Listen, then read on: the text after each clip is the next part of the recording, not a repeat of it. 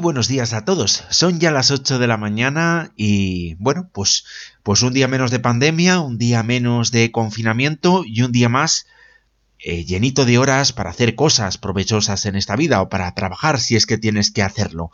Nosotros, como siempre, queremos dar lo mejor de nosotros, dejar el mundo mejor de como nos lo encontramos, que esa es nuestra misión y esa es nuestra obligación y por eso estamos aquí, por eso estamos hoy con vosotros.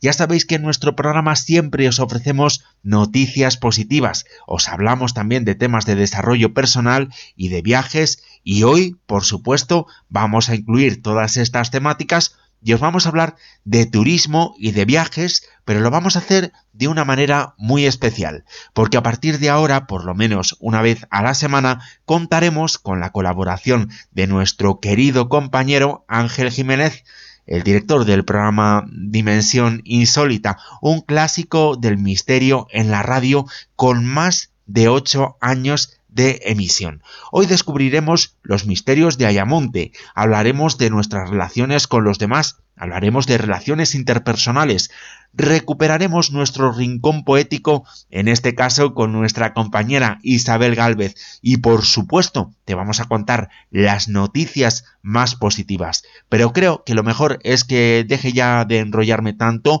y que demos paso ya a nuestra cabecera.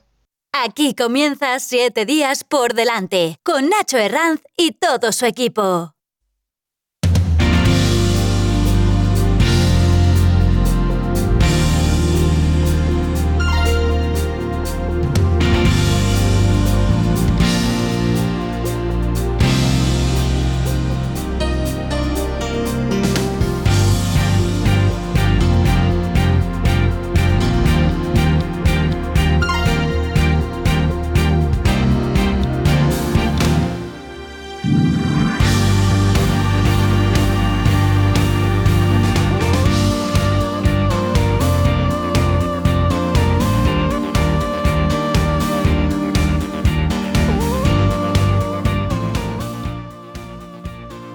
Y este miércoles se presenta lluvioso, pero ya parece que asoma el sol, por lo menos en algunas provincias de Andalucía y de Extremadura. En el resto de comunidades los cielos van a estar bastante nublados y hay bastantes probabilidades de lluvias, especialmente en el País Vasco, Navarra, en el sur de Aragón y en Mallorca. Las temperaturas más bajas las tenemos ahora mismo en Villablino, en la provincia de León, donde el termómetro está marcando en este momento 4 grados se alcanzan también ahora mismo 5 grados en Riaza, en Segovia. Las máximas en cambio llegarán al mediodía, llegarán a 23 grados en Málaga y 21 grados se alcanzarán en Tenerife y en Sevilla. Así comienza este miércoles día 22 de abril y así te lo está contando la radio.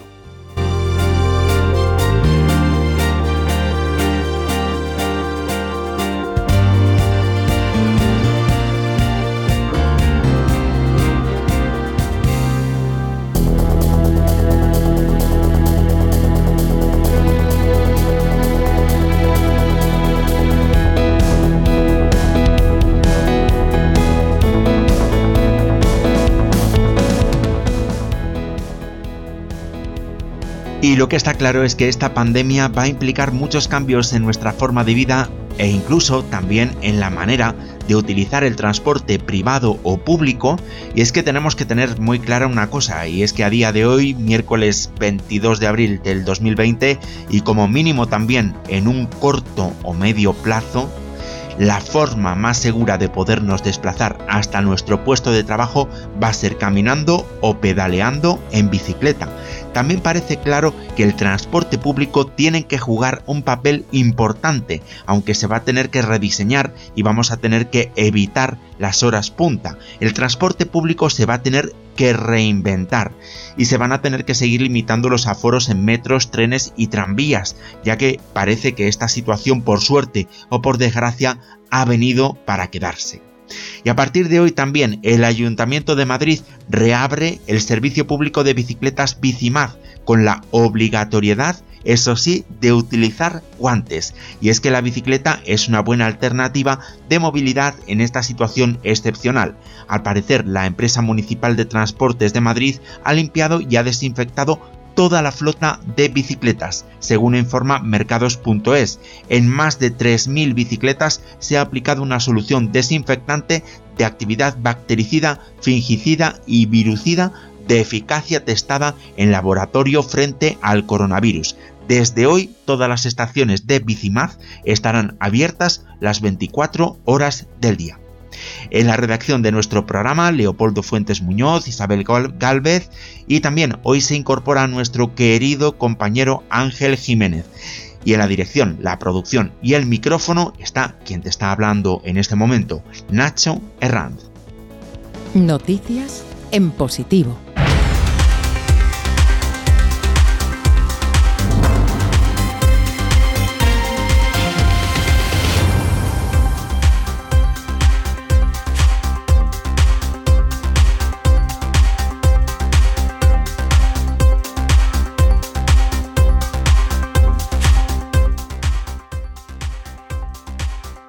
Y hoy abrimos este informativo en positivo con una noticia que reconocemos no es positiva, pero no queremos olvidarnos de la figura de José María Calleja, que nos dejó ayer con tan solo 64 años por causa del coronavirus.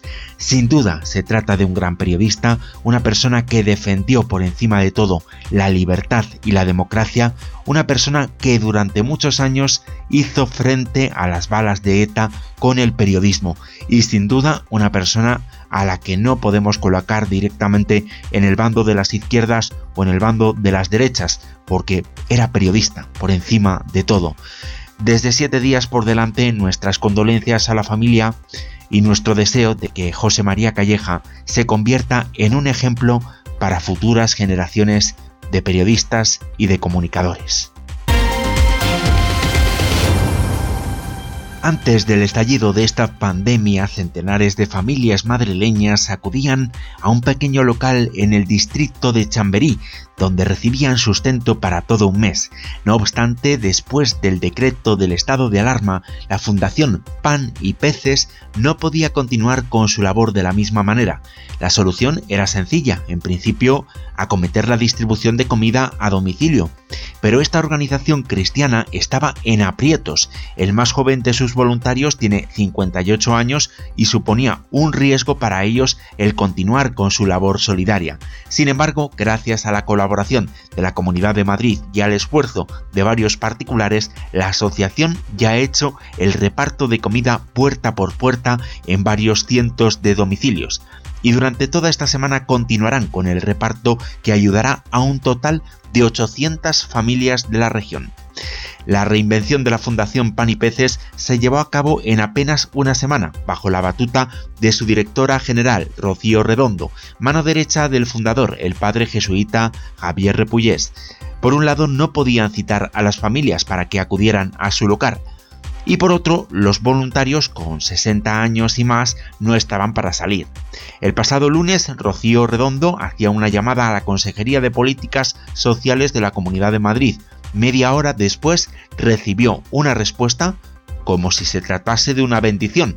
La Comunidad de Madrid encontró a 66 voluntarios que estaban dispuestos a repartir con sus coches. Redondo también contactó con la ONG Bomberos Unidos sin fronteras y con varios transportistas que se ofrecieron a colaborar. Eso sí, debían de encontrar el material de protección por su cuenta.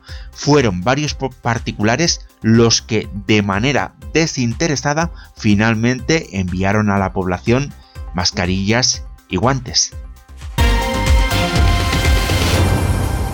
Si estás embarazada, formas parte del colectivo especialmente sensible al COVID-19. Por ello, la Universidad Francisco de Vitoria pone al servicio de todas las mujeres que lo necesiten una consulta ginecológica online durante el embarazo que permitirá resolver dudas que no han podido ser asistidas por el ginecólogo habitual en relación con el coronavirus COVID-19 u otros temas que preocupen. Este servicio será atendido por el doctor Javier Pérez Pedregosa, ginecólogo director de la Unidad de Medicina Materno-Fetal en el Hospital Universitario Puerta del Sur de Madrid y profesor asociado a la Facultad de Medicina en la Universidad Francisco de Vitoria. Esta iniciativa está promovida desde el área de posgrado de esta universidad y ayudará a resolver las dudas que puedan surgir durante el embarazo, contribuyendo con ello a garantizar la seguridad y la salud de las mujeres embarazadas y evitando en este momento de confinamiento desplazamientos innecesarios a los centros de salud y hospitales.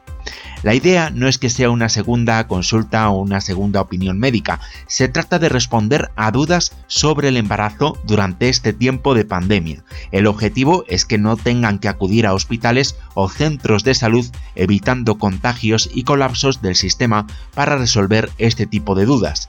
La siguiente reunión virtual va a ser hoy miércoles día 22 de abril a las 7 de la tarde y en la página web formación médica ufv.es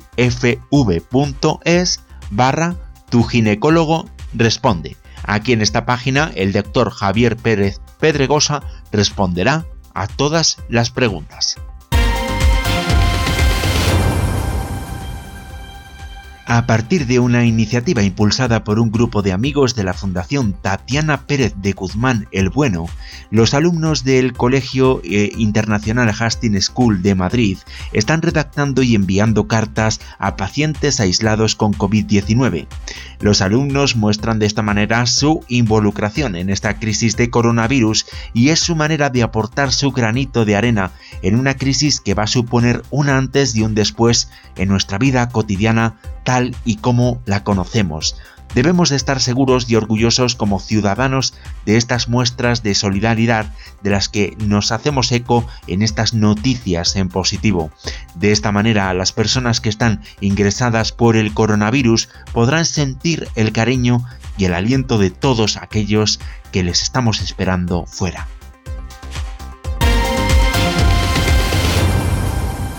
Abril suele ser un gran mes para la venta de libros, ya que los catalanes tradicionalmente compran libros como regalo para celebrar la Viada de San Jordi. Sin embargo, este año, el 23 de abril, está condicionado por la crisis del coronavirus y el confinamiento de la población, que no podrá disfrutar de la cultura en la calle como cada año. El sector de la cultura es uno de los más afectados por la paralización de las actividades laborales, excepto aquellas que están relacionadas con la salud, la seguridad, la producción y suministro de alimentos. Por eso se valoran todas las iniciativas que incentivan la cultura en estos tiempos y aportan soluciones a los miles de profesionales dedicados. En Cataluña se ha lanzado un proyecto para ayudar a las librerías de los barrios a mantenerse a flote durante el cierre obligatorio, y es que la campaña Librerías Abiertas está recaudando fondos para garantizar que las librerías de los barrios puedan abrirse nuevamente después de que se levante este confinamiento. Esta iniciativa permite a las personas comprar libros en sus tiendas locales. Se trata de libros que recibirán una vez que las tiendas se vuelvan a abrir y de esta manera las librerías podrán utilizar ese dinero para cubrir gastos urgentes.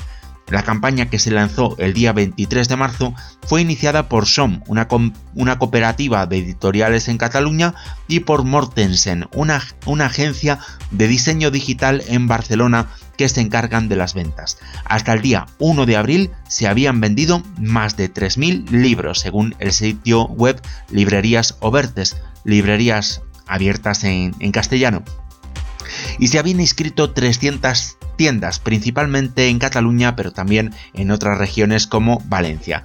También hay otra iniciativa interesante en Madrid en la promoción de libros, revistas y cómics. Se enviarán periódicamente cómics y revistas de actualidad que serán donadas a la Biblioteca Resistiré del Hospital de IFEMA, con el fin de mejorar la calidad de vida de los pacientes ingresados en el hospital temporalmente. En el caso de los cómics, la Comunidad de Madrid ha contado con una importante donación de Akira Comics, empresa que ha querido donar los ejemplares que se destinarían al hospital de forma temporal.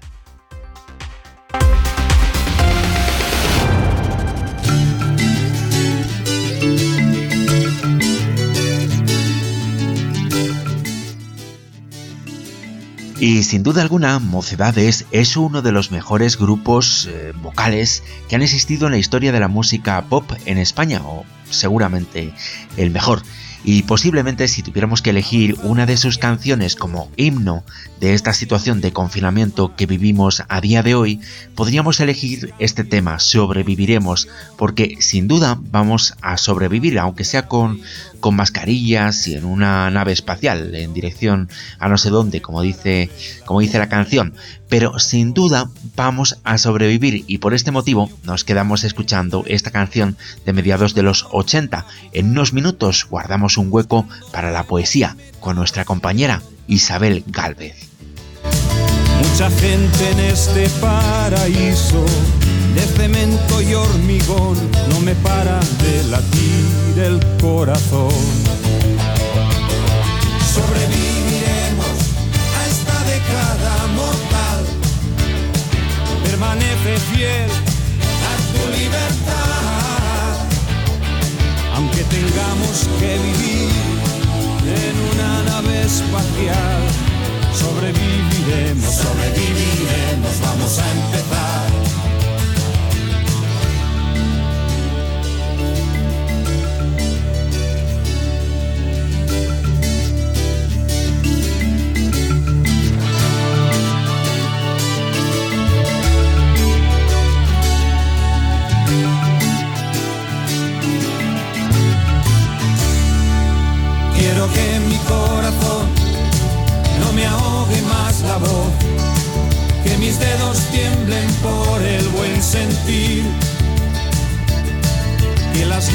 Que hoy os lanzo las podáis sentir también.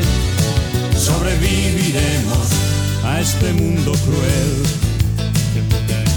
Cada segundo que pasa es un tiempo irreparable otra vez en vivo aquí podré decir que hay un hombre en el piano y miles detrás de él. Siempre hay algo que nos hace sentir bien. Sobreviviremos a esta década mortal. Permanece fiel a tu libertad aunque tengamos que vivir en una nave espacial, sobreviviremos, sobreviviremos, vamos a empezar.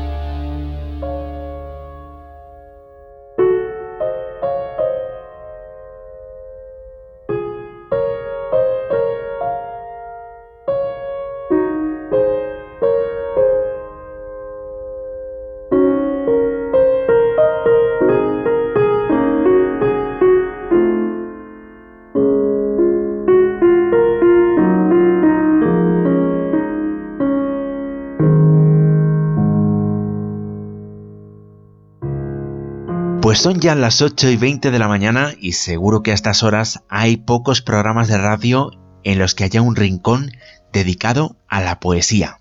Pero es que hoy a nuestra compañera Isabel Galvez le ha dado por recitarnos un poema. Se trata de un texto precioso que, que, en esta situación de pandemia está inspirando a mucha gente. El autor es un monje franciscano irlandés llamado Richard Hendrich y lo vamos a escuchar en la voz de Isabel Galvez. De verdad, prestar atención, porque no tiene desperdicio. Sí, hay miedo. Sí, Hay aislamiento. Sí, hay pánico comprando. Sí, hay enfermedad. Sí, incluso hay muerte. Pero dicen que en Wuhan, después de tantos años de ruido, puedes escuchar los pájaros otra vez. Dicen que después de solo unas semanas de silencio, el cielo ya no está lleno de humo, pero azul y gris y claro. Dicen que en las calles de Asís la gente se está cantando el uno al otro a través de las plazas vacías, manteniendo sus ventanas abiertas, para que los que están solos puedan escuchar los sonidos de la familia alrededor de ellos. Dicen que un hotel en el oeste de Irlanda ofrece comidas gratis y entrega a la casa.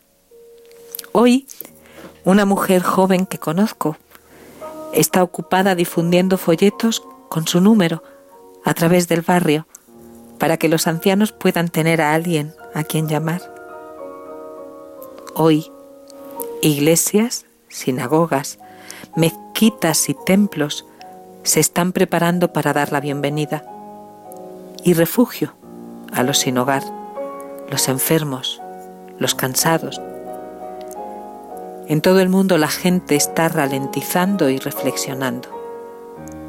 En todo el mundo la gente está mirando a sus vecinos de una nueva manera. En todo el mundo la gente está despertando con una nueva realidad por lo grandes que somos realmente, a lo poco control que realmente tenemos, a lo que realmente importa, para amar. Así que oramos y recordamos eso. Sí, hay miedo, pero no tiene que haber odio. Hay aislamiento, pero no tiene que haber soledad. Sí, hay pánico comprando, pero no tiene que haber mezquindad. Sí, hay enfermedad, pero no tiene que haber enfermedad del alma. Sí, incluso hay muerte, pero siempre puede haber un renacimiento del amor. Despierta con las decisiones que tomas en cuanto a cómo vivir ahora. Hoy, respira. Escucha detrás de los ruidos de la fábrica de tu pánico. Los pájaros están cantando de nuevo. El cielo se está despejando. La primavera está llegando y siempre estamos abarcados por el amor. Abre las ventanas de tu alma y aunque no seas capaz para tocar a través de la plaza vacía, canta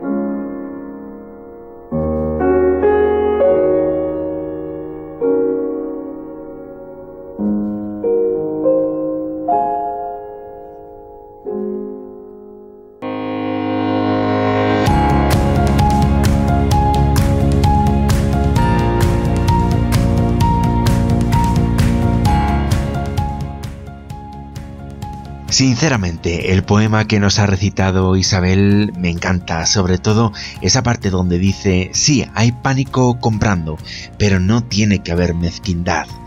Y precisamente ahora vamos a hablar de algo que está muy relacionado porque llega el momento dedicado al desarrollo personal, persigues tus sueños, celebra tus éxitos y en este caso vamos a hablar de relaciones interpersonales y lógicamente las relaciones, los afectos están en clara contradicción con lo que es la mezquindad.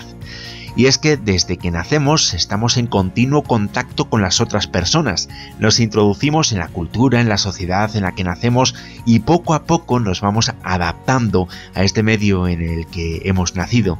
Todos estos elementos de identidad cultural realmente nos permiten ir aprendiendo y gracias a este aprendizaje nos vamos integrando con éxito en la sociedad donde nacemos y en las relaciones con los otros. Las relaciones interpersonales son relaciones entre dos o más personas, entre las que puede entre las que normalmente existen vínculos afectivos. Estos vínculos, estas emociones, estos sentimientos se expresan en todos los contextos de la vida, como la familia, la escuela, las relaciones de pareja o los compañeros de, de trabajo. Realmente las relaciones interpersonales para nosotros son de vital importancia, porque somos seres sociales y necesitamos de los demás para desarrollarnos, para crecer como personas. Realmente las relaciones con los demás son un espacio de construcción de nuestro mundo interior. Cuando nos relacionamos con los demás, estamos expresando criterios, valores, estilos de vida, tradiciones, pero, pero te preguntarás, ¿cómo, ¿cómo podemos hacer para mejorar nuestras relaciones?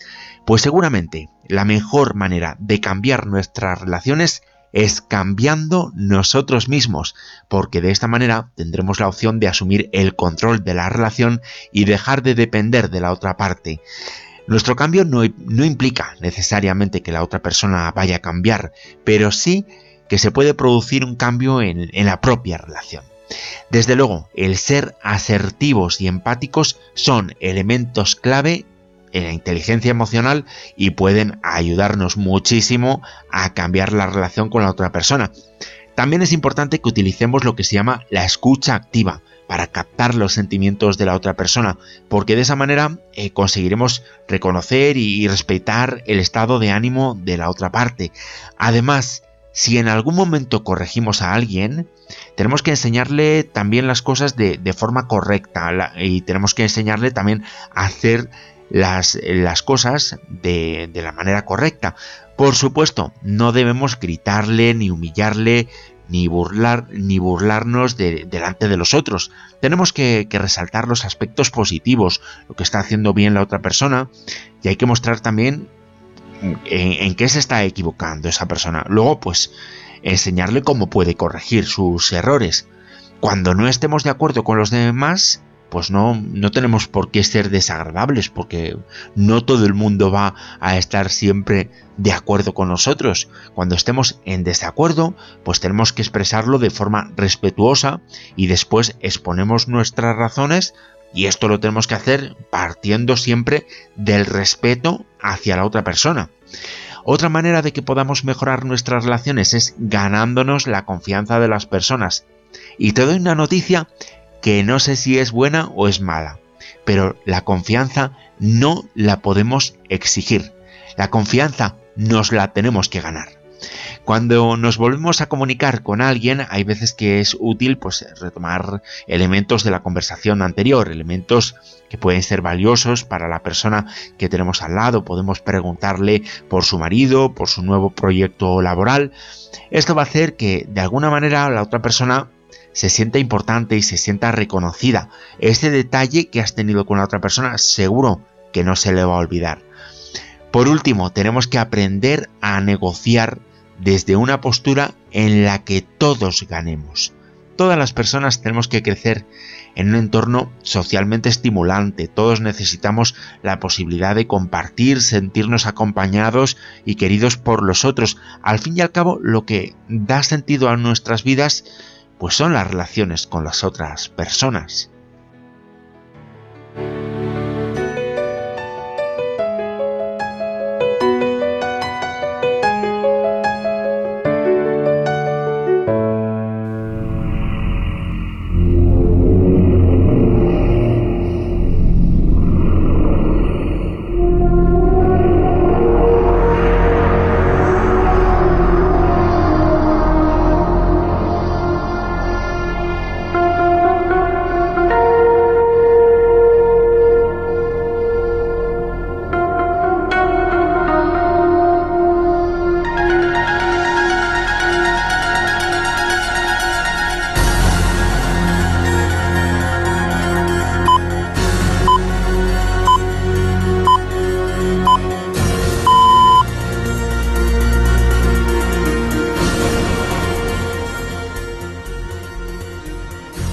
Y seguramente esta música que estamos escuchando ahora mismo a más de uno y a más de dos le sonará porque es la sintonía de un programa que lleva más de 8 años en antena.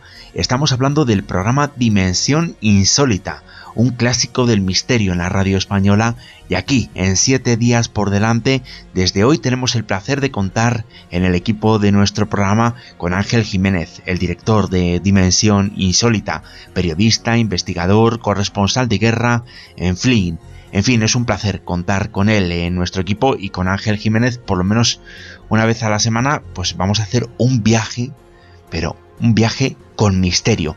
Hoy nos vamos a ir hasta el sur, hasta Andalucía, a la localidad de Ayamonte, donde encontramos kilómetros de playa, una ciudad histórica, limítrofe con Portugal, con multitud de monumentos como la, la iglesia de Nuestra Señora de las Angustias, pero vamos a dejar que Ángel, que Ángel Jiménez nos cuente con su propia voz cómo es esta localidad de Ayamonte y cómo son sus misterios.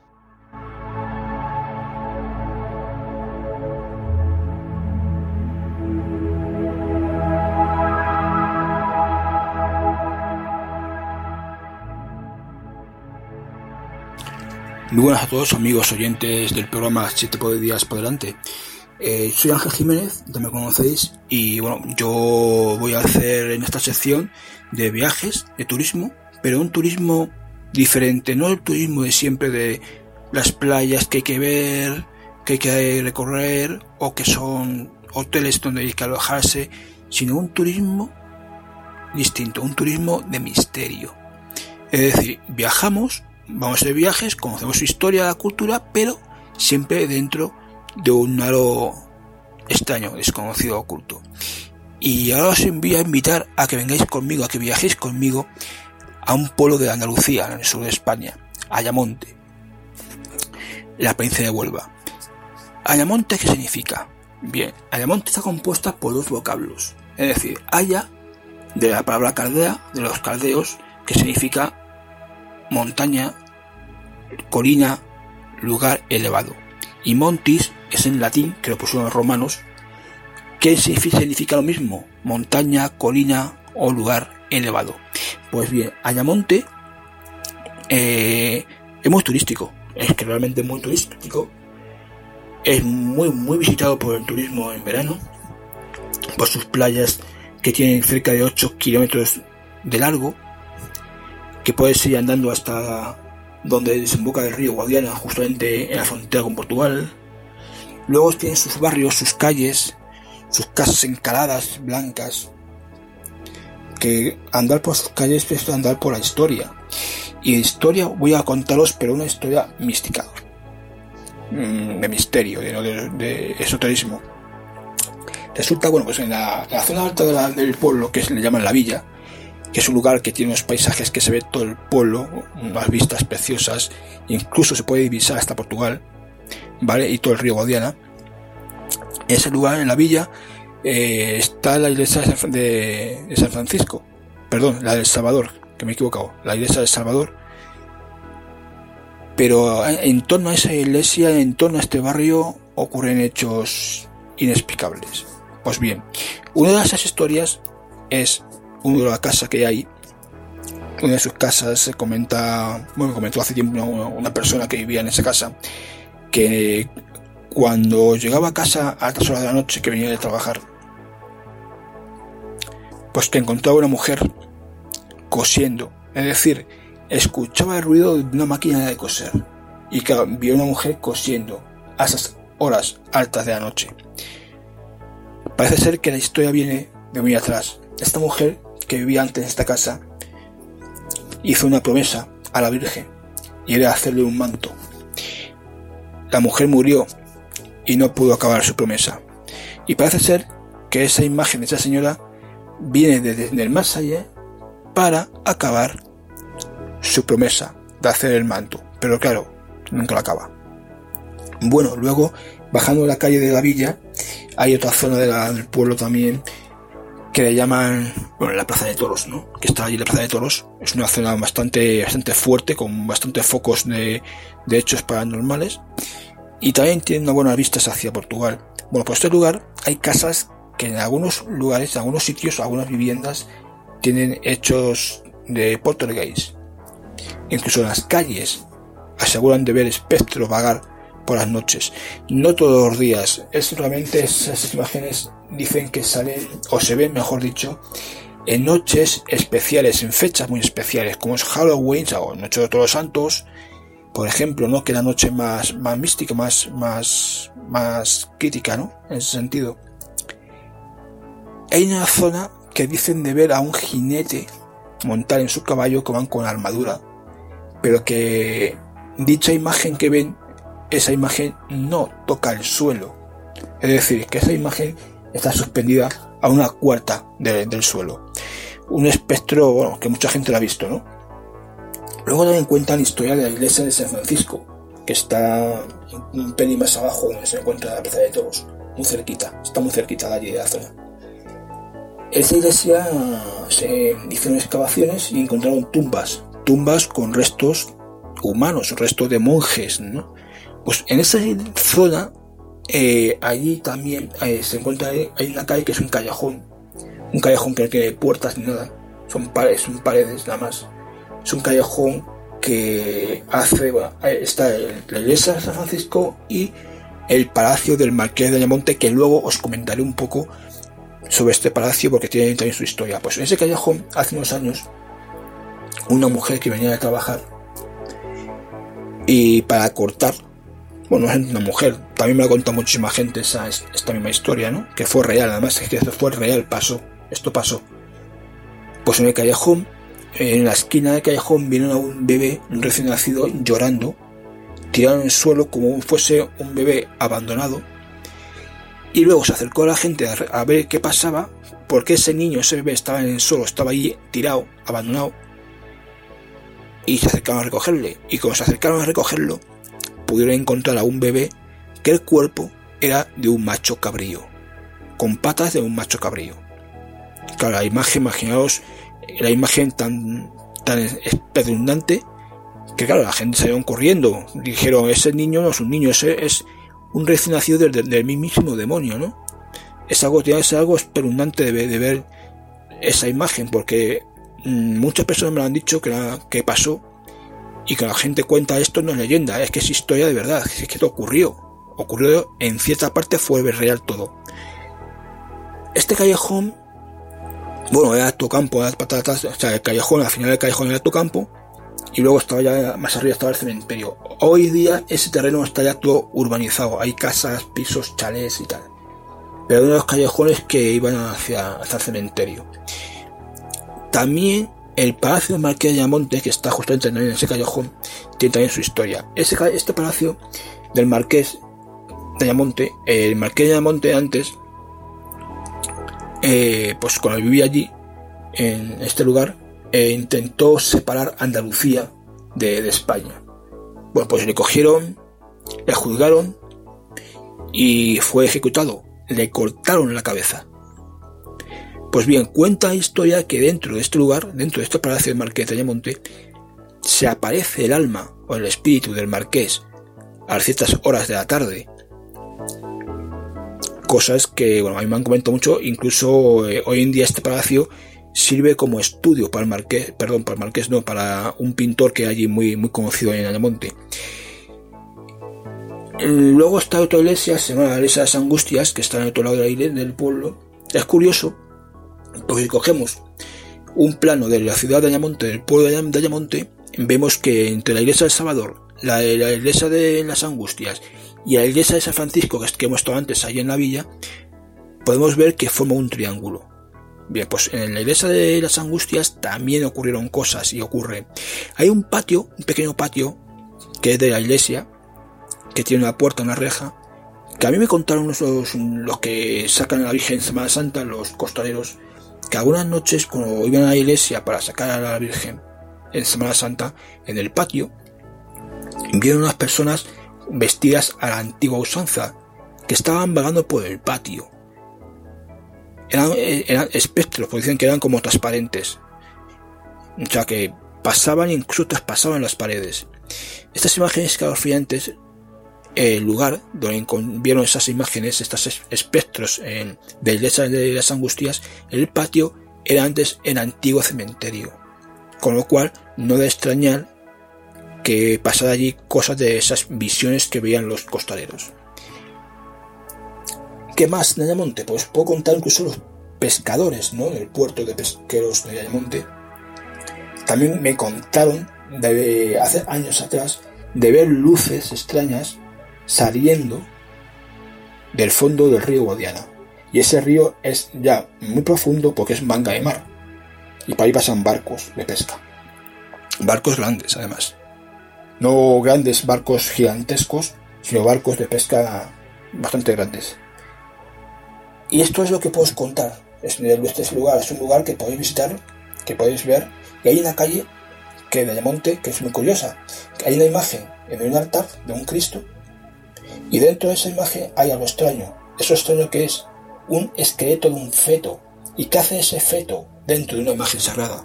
Pues según los expertos, que significa el mal y el bien. Lo malo y lo divino. Así que os dejo y espero que os guste este recorrido por, por esta zona de Huelva, en Ayamonte. Una ciudad, un pueblo bastante interesante y muy cargado de misterios. Un abrazo y hasta pronto.